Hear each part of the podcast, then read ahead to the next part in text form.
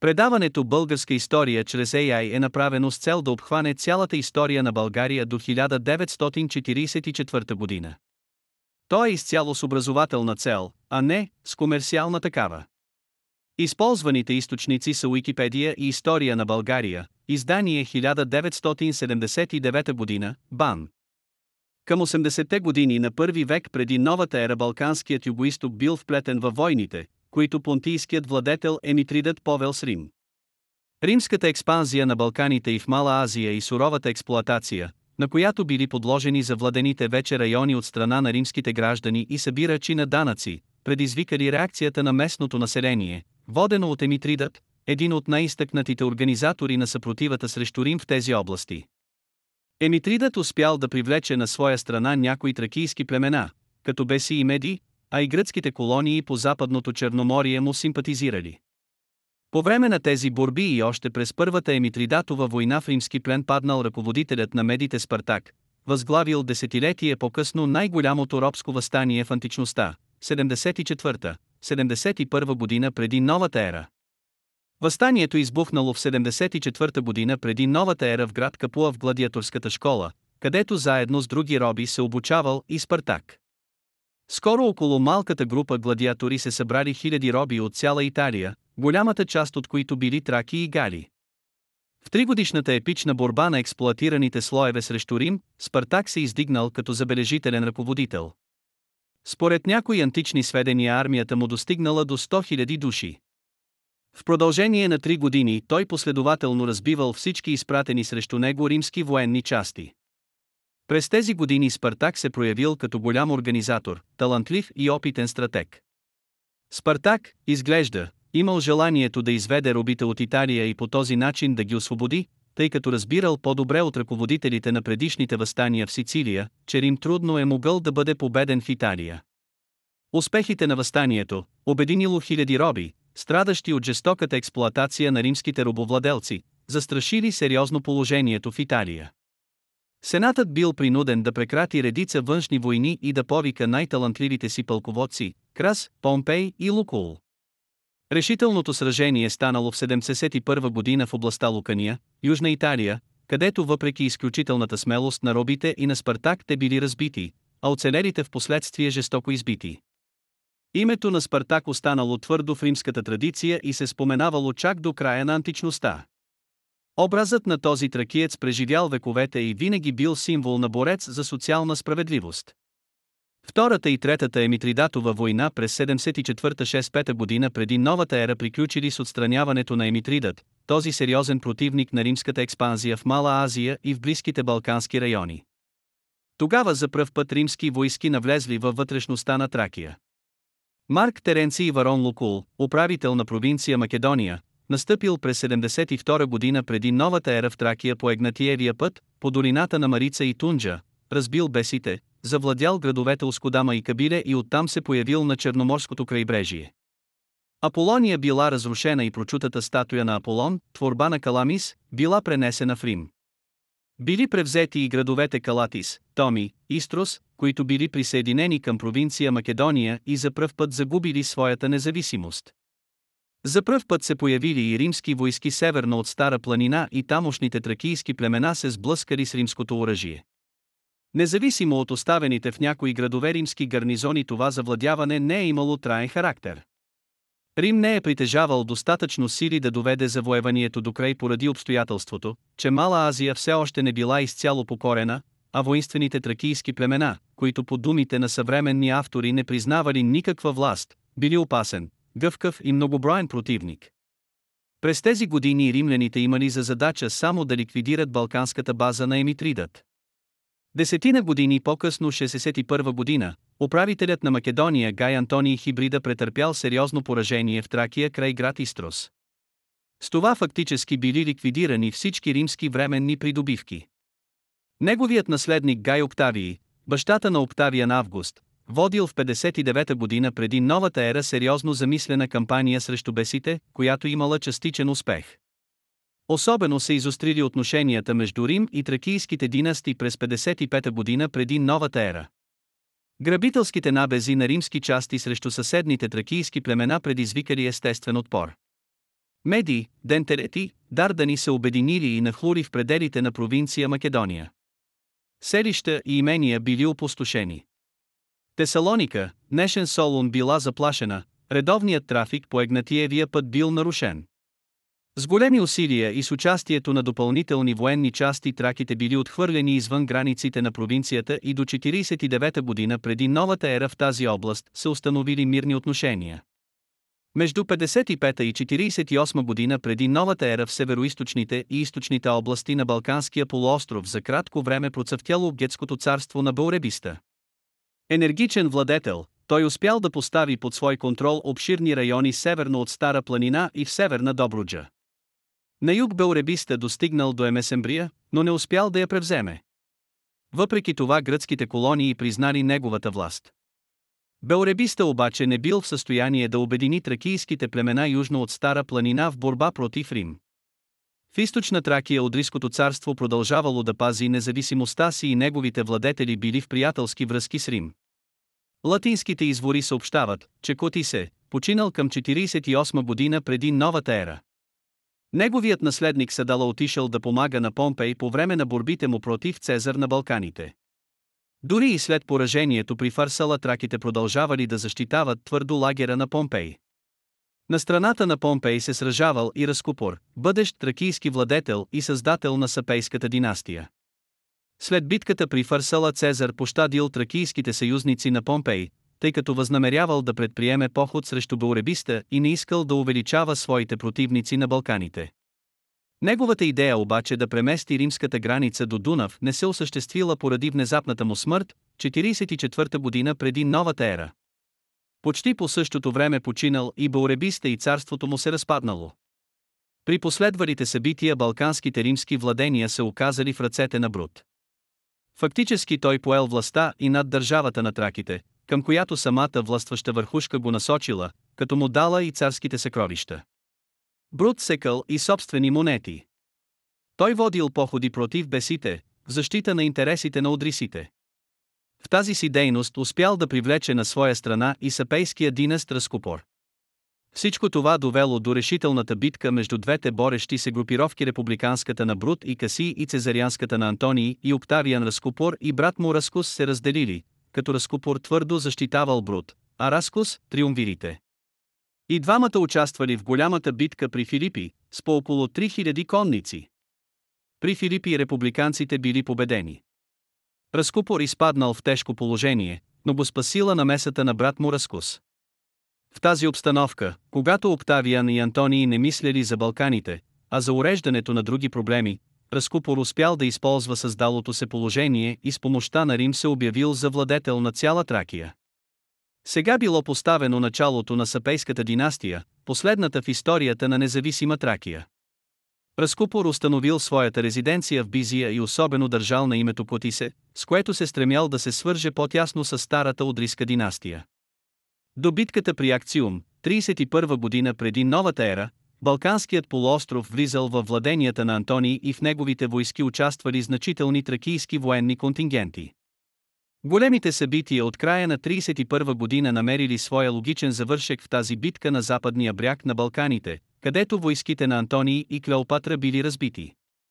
След скоро настъпилата смърт и на двамата цялата империя преминала под едноличната власт на Цезар Август, известен като Октавиан Август. Един от малкото сектори в голямата държава, в която границите не били стабилизирани, били Балканите. Те все повече привличали вниманието на Рим, Август искал да осъществи идеята на Цезар и да превърне река Дунав до нейното устие в северна граница на империята. Неясно било положението на Тракийското царство, защото то било почти единственото в европейските земи западно от Рейн и южно от Дунав, което все още се ползвало с някаква полунезависимост. В северна България и Добруджа съществували още някои племенни обединения, нагети, емизи, начало с свои владетели. Течението на Дунав било лесно преодолимо за нашественици от север, между които даките и бастарните представлявали сериозна опасност за римските балкански провинции. Рим очаквал удобен повод, за да осъществи своите завоевателни стремежи в долнодунавските области. Тези райони привличали отдавна вниманието и интересите на римските търговци. Многобройните колективни находки на римски републикански монети в днешна северозападна и северна България от 2, първи век преди новата ера разкриват пътищата на римското економическо проникване, което предхождало военната окупация. Повод се появил в 30 година преди новата ера, само една година след битката при Акциум, когато по неизвестни причини бастарни заедно с Даки и Гети преминали Дунав и опустошили земите на Емизи, Трибали и Дардани. Те нахлули със своите семейства, от което се вижда, че търсили нови заселища. Като се движили в югозападна посока, те преминали през земите на Сердите, Софийско и навлезли в земите на Дентелетите, Кюстендилско. Тъй като дентелетите били съюзници на Рим, управителят на провинция Македония Марк Лициник разпотеглил на поход в 29-та година преди новата ера под предлог, че ги защитава. Той леко отблъснал пришълците, но продължил да ги преследва и скоро преминал в територията на мизите. След опорити схватки били превзети мизийски крепости, а при устието на Киаброс, днешна река Цибрица, бастарните били разгромени и голяма част от тях били избити. Рим успял да привлече на своя страна някои местни племенни вождове, които търсили начин да запазят своята власт. Понататък кръс с големи жестокости сломил съпротивата на мизите и трибалите. Настъпилата зима го принудила да се завърне, но по обратния път римските войски претърпели сериозни загуби от сърдите. На следващата 28 година преди новата ера Кръс отново потеглил на поход срещу бастарните, сега вече без никакъв претекст, разбил ги за втори път и сключил договор с тях да не преминават повече Дунав. При завръщането си Кръс ликвидирал с големи жестокости съпротивата на Серди и Меди. За да ги сломи психически, той заповядал да отрежат едната ръка на всички пленници. От тук Кръс предприял наказателни експедиции и в Южна България очевидно за да сплаши останалите траки. Към Тракийското царство обаче, което единствено било васално на Рим на Балканите, той се отнесъл като към съюзна държава. За да принуди бесите към покорство или по-вероятно за да попречи на тяхното евентуално сближаване с одрисите, Красим отнел прочутото светилище на Дионис, което се намирало в Родопите, в територията на бесите, и го предал на одрисите. С негова помощ начало на Тракийското царство застанал Котисе, синът на Садала. Кръс се появил отново и в северна България, като се намесил в борбите между местни гетски владетели. Помагайки на своя съюзник Ролес с войски, Кръс превзел сравнително бързо редица крепости на гетите в североизточна България и Добруджа. Отново хиляди хора били избити и всякакви опити за съпротива били безмилостно потушавани. Разказват се потрясаващи епизоди, например римляните зазидали мъже, жени и деца в някаква пещера. Гръцките колонии признали властта на Рим, а в края на своите действия Кръс покорил и племето Артаки, чието местонахождение не е известно. Така се създала сложна и противоречива обстановка в земите на север от Стара планина. Завладените области били управлявани от местни владетели, верни на Рим, и под военния контрол на наместниците на провинция Македония. Към нея спадали и гръцките колонии по Черноморското крайбрежие, а източните предели принадлежали на тракийската държава. Следователно в резултат на тези походи започнал нов етап в историческото развитие на североизточните области на Балканите, били създадени предпоставките за образуване на провинция Мизия. На юг от Стара планина положението не било спокойно. В естествено възникналите противоречия между Сапейската династия и старата Одриска династическа линия Кръс също се намесил, за да ги изостри. От друга страна, отдавнашната връжда между най-силните племена Беси и Одриси сега била злонамерено подклаждана от римляните. В опитите си да си възвърнат светилището бесите срещнали и военния отпор на римските войски от провинция Македония през 18-16 година преди новата ера. В 15-та година преди новата ера в Тракия избухнало голямото възстание на бесите под предводителството на Дионисовия жрец Вологес с неизменната цел да се възвърне светилището на Дионис. Това възстание взело широки размери. Едва през 13-та, 11 година преди новата ера проконсулът на Македония Луций Калпурни Пизон с подкрепата на контингенти от Памфилия успял да смаже напълно бесите и да ликвидира съпротивата на едно от могъщите тракийски племена, което вече никога не могло да се съвземе. Част от него била заробена и продадена далеч от Тракия, а малко по-късно друга част била преселена в днешна Добруджа. Цялата политическа власт сега се съсредоточила в Тракийското царство, което получило и земите северно от Балкана.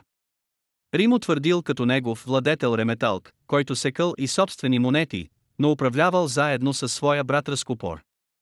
До създаването на провинция Мизия тракийските владетели защитавали Дунавската граница и областта, известна като Тракийският бряг. Те действали като подставеници на Октавиан Август, който на този етап чрез такива васални държави осъществявал защитата на различни погранични райони. През този последен период от съществуването си, от 11 година преди новата ера до 45 година от новата ера, на Тракийското царство били отредени значителни територии, то обхващало изцяло източните области на Балканския полуостров между Мраморно море, Марица, Струма, Черно море и Дунав. Западната граница не е сигурна, но тя е обхващала поне Софийско и Кюстендилско.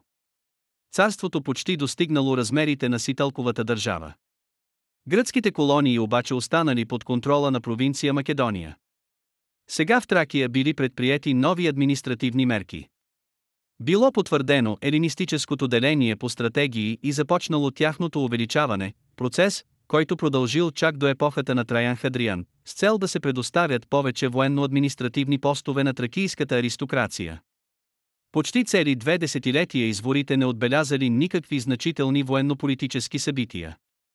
Само Дунавската граница се защитавала срещу нападенията на даки и сармати, а към 6-7 година тракийските владетели, съюзници на Рим, участвали активно в смазването на възстаналите панонски племена в тази област. Около 12-13 година Реметълко умрял и Рим се погрижил да уреди сложните династически отношения с Тракия. На брата на Реметалк, Разкупор, била предоставена Северна България и Добруджа, а на сина на починалия владетел, Коти се земите южно от Балкана. Коти се бил млад, когато застанал начало на държавата. Високообразована личност, познавач на съвременната литература и силно елинизиран, той се стремял да свърже происхода на своя род с гръцки хероси. Но като политик Коти се бил твърде наивен и станал жертва на династическите интриги на своя чичо. Скоро след смъртта на Реметалк противоречията в ръководството на Тракийското царство се изострили. Разкупор се обявил срещу Котисе и преминал Стара планина. Котисе реагирал с военна сила, но Рим бързо се намесил и предотвратил конфликта. Котисе се подчинил, но скоро бил пленен с измама от своя чичо. Разкупор нахлул в земите му и бързо почнал да увеличава своята войска, като съобщил в Рим, че се очаква нападение на отвъддунавски племена. Той убил Котисе и започнал активно да се готви за война против Рим, надявайки се, че ще може да отхвърли римското опекунство и да оформи свободна тракийска държава. Рим изчакал развоя на събитията. Той не рискувал да влезе в открита война с Разкопор, защото това би могло бързо да прерасне в всеобщо възстание на балканските племена северно и южно от Балкана. Разкопор бил умело привлечен на една среща, арестуван и изпратен в Рим, където бил осъден и в последствие изпратен в изгнание в Александрия. Тук бил убит под предлог, че се е готвил да бяга. Следвайки политическото завещание и идеите на Октавиан Август, Тиберий възстановил Тракийското царство в предишния му вид, т.е. поделено на две. Земите на север от Балкана получил синът на Разкопор, Реметалк, който сякал монети със своя образ и образа на Тиберии. Земите на убития коти се били предоставени на неговите деца. Понеже те били непълнолетни, било наредено да бъдат взети за обучение в Рим, а за техен настойник бил назначен пропреторът Требелиан Руф. С това била направена значителна крачка напред. Тракия фактически вече се намирала под римско командване, което ръководило главно общите политически насоки на държавата. Траките всъщност отивали на война, водени от свои предводители, а стопанските въпроси уреждал сам Реметалк. Римската власт, макар и все още ограничена, се изразявала в изискването на различни тежки повинности от траките. Това усилвало тяхното негодование. В 21 година в Тракия избухнало голямо възстание, в което участвали племената Одриси, Дии и Коилалети. За пръв път могло да се осъществи едно сътрудничество между няколко силни тракийски племена.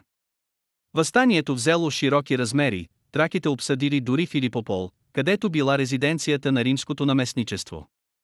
Част от възстаниците преминали Стара планина с желание да въвлекат в борбата и гетите, и други племена. Но след походите на кръст те така били смазани, че не могли да вземат никакво участие. В помощ на обсъдените в Филипопол се появили римски войски от Мизия, които бързо разпръснали възстаналите траки. Тези събития показали на римляните, че воинствените тракийски племена все още имат достатъчно сили, за да предизвикат макар и ограничени вътрешни междуособици. Била направена още една сериозна стъпка напред в окончателното покоряване на страната. Римляните въвели и в Тракия наборна служба за младежите, които според римската практика трябвало да служат в помощните части, и то извън родните си предели. Тракийският владетел Реметалк послушно започнал да изпълнява тази задача, но предизвикал негодование и в 26-та година тракийските племена северно от Филипопол до към средна Стара планина отново вдигнали възстание. По думите на Тацит те изпратили пратеници при римския управител и твърдо заявили, че не ще позволят децата им да бъдат откъсвани от тях. Като посочвали своите крепости високо в скалите, те заплашвали с тежка и продължителна война. Римляните привлекли още един легион и сурово сподавили този последен опит на траките да запазят свободата и независимостта си. Дори и след завладяването на крепостите част от тях се изтеглили в най-отдалечените части на Стара планина, където не могли да бъдат покорени. След смъртта на Тиберий в 38 година новият император Калигула направил известни промени, които външно изменили положението на Тракия. Той премахнал римското настойничество в Тракия и поставил като редовен владетел на страната на вършилия пълнолетието си Реметалк III, сина на убития Котисе. Получил образованието си в Рим заедно с Калигула и права на римски гражданин. Реметалк сякал монети като цар на Тракия със своя образ и образа на Калигула. По същия начин Калигула определил за владетели на Армения другите синове на Котисе и братята на Реметалк, Полемон и Котисе. Сина на Разкопор, управлявал северните части на васалното царство е починал или пък е бил отстранен. Реметалк бил убит, в Тракия били изпратени допълнителни военни части. Самостоятелността на Тракийското царство била ликвидирана и Тракия била превърната в провинция вероятно в 45-та година от новата ера. Това беше днешният епизод. Използваните технологии за направата на предаването са Google Vision AI, Tesseract OCR, Microsoft Cognitive Services Speech Studio, DALI Mini, Anchor.fm. Благодаря, че останахте до края.